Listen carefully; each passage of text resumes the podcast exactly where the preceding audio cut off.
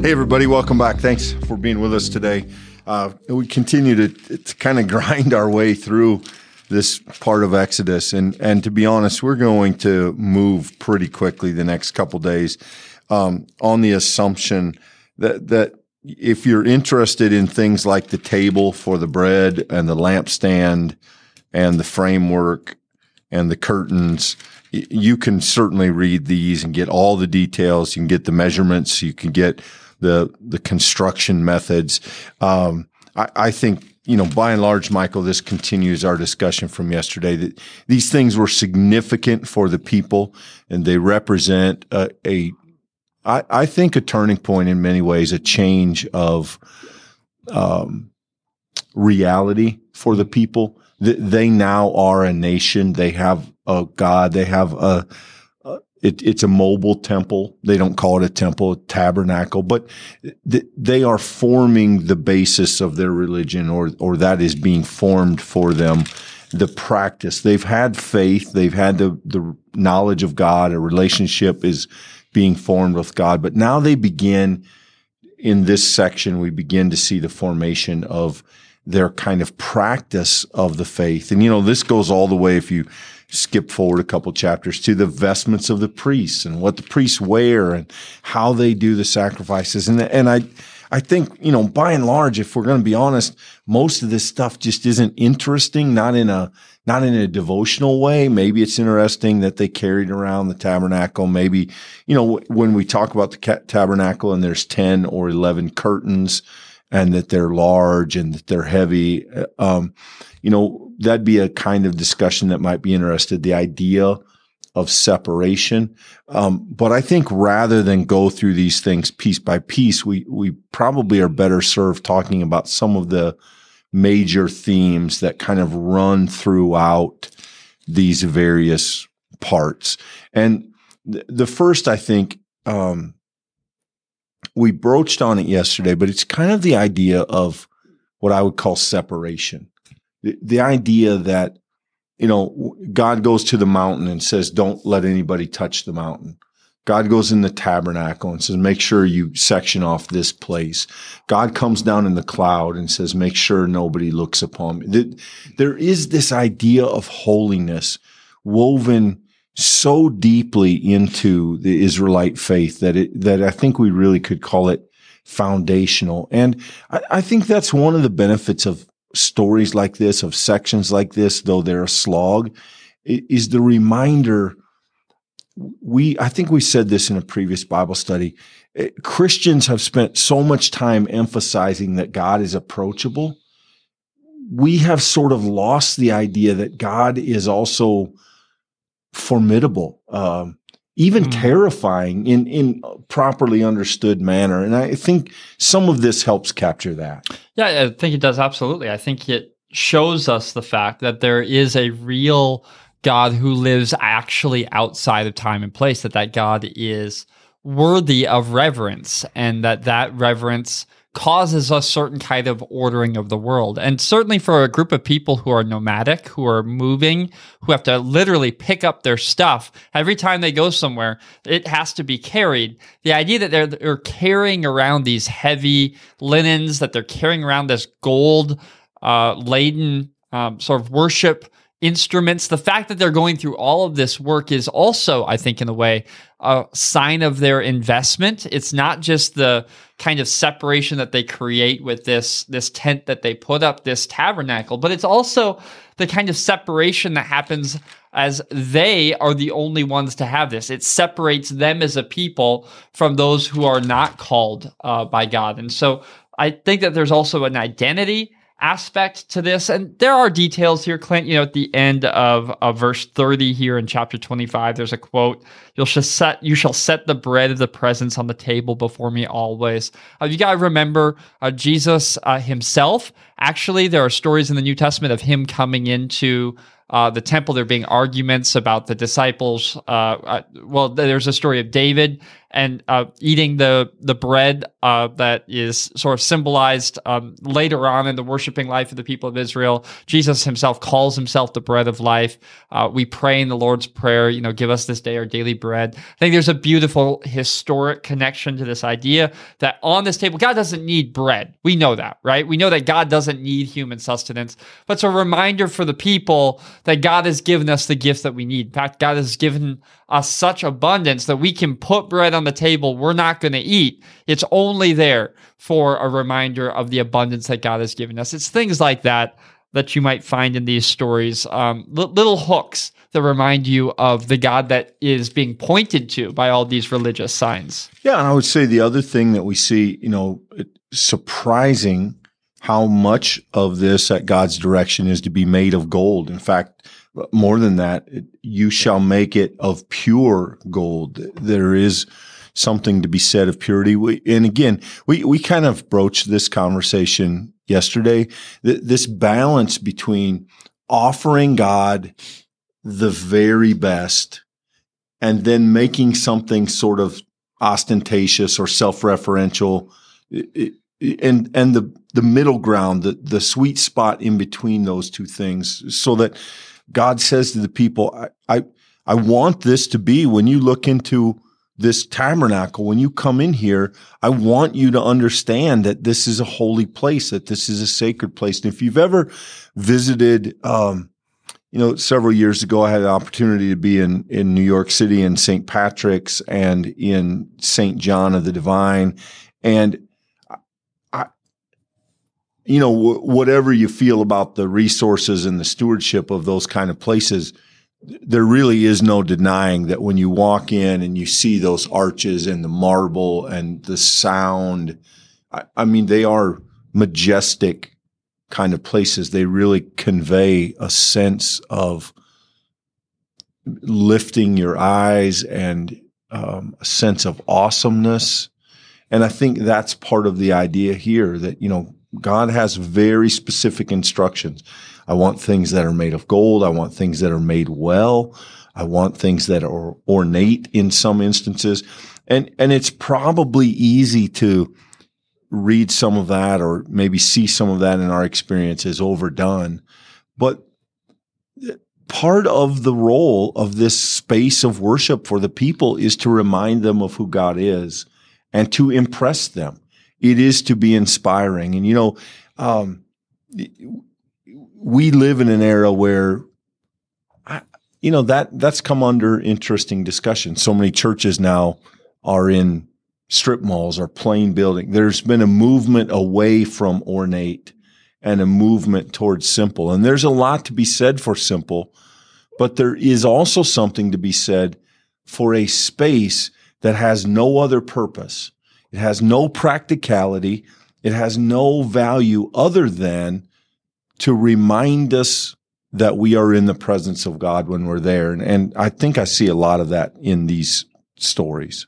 Yeah, I agree completely, Clint. In fact, some of these things that we might just read by quickly and it not have a whole lot of meaning for us would be like chapter 26 here, verse like one.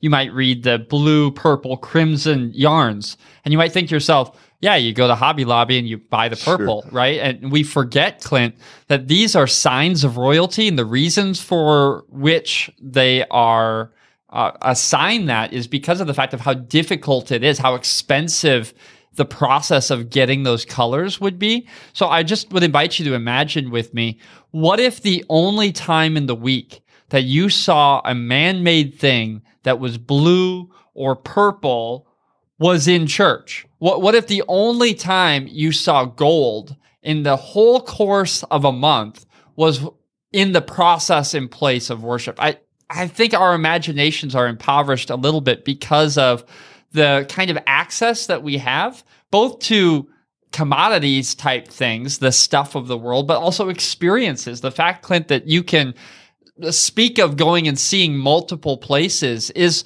for the majority of humanity, and certainly also the case for these nomadic people, outside the span of any common person's lifespan. I mean, just this place was special. And we've already talked about, so I'm not going to repeat the dangers of that. I mean, it comes with its own difficult spots where people make the place more holy than the God it, it calls them to. But there is a kind of beauty of that thing that is set apart, set aside, a thing that has clear boundaries from the, the, the common life lived out of them and the sacred life that you're called to within them. And uh, of course, Jesus in the book of Hebrews is cast in language that is very, very fitting to this section of Exodus. Uh, Clint, you know, where we're told about the fact that he's the great high priest and we're told about sacrifices and and the writer of Hebrews imagines Jesus to in many ways fulfill what God began uh, in a provisional way here, Jesus finishing in an ultimate spiritual way uh, in his own life and revelation. And I, I think if we could, as Christians, spin this away from the color of the fabric and the you know size of the building, and we could fire our imaginations a little bit, we might see that we're called to Jesus to be that person for us, the one who is outside the common of our experience, the one who, when we turn to Him in prayer and in reading and in service and in fellowship and worship, that these are moments in which we actually discover the ultimate and complete God.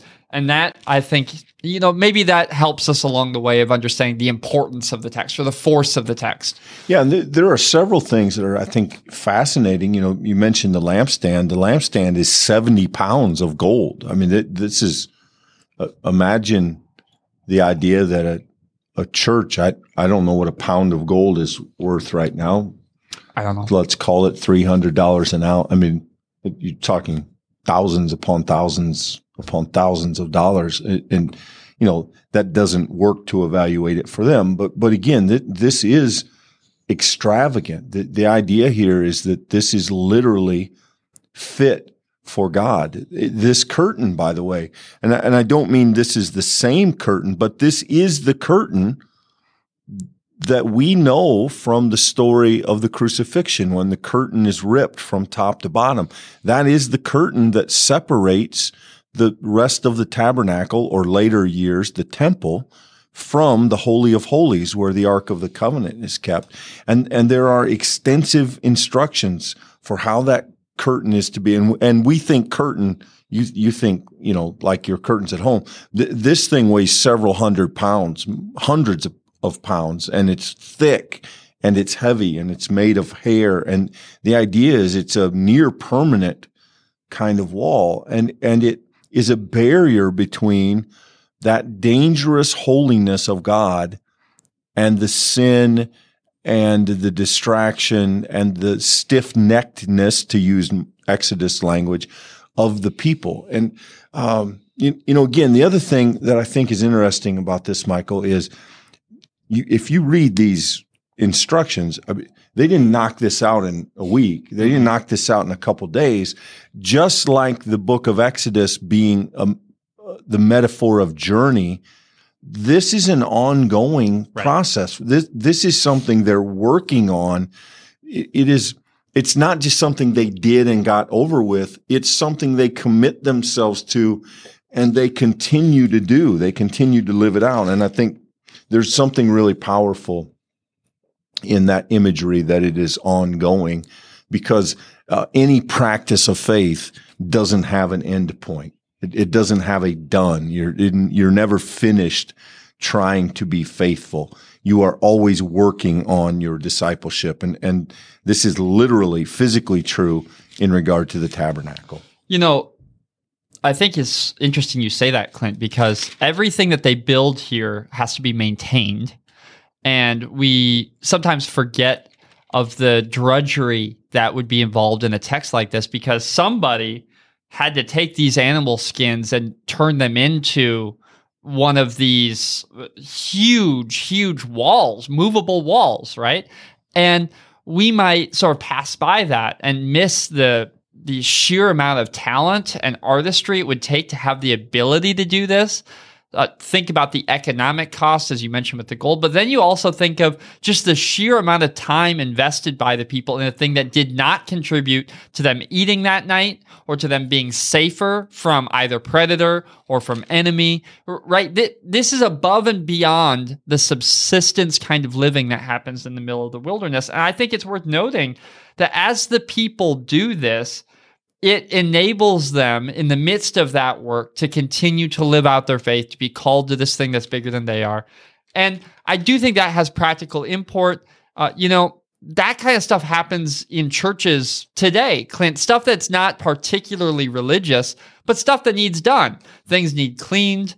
Uh, you know, hymnals need uh, organized, or new things need put into bulletins. It, it, there's so much stuff that you might not think of as faith work or or gospel work that is still a reflection of the people offering their talent, offering their time. And, and even those, what we might call small things, I do think have a power in when they come together in worship, when they come together in community, when people uh, find brother and sister in the midst of that kind of process. I do think there is a kind of upward pointing nature to that work. And I think it's certainly reflective here as well.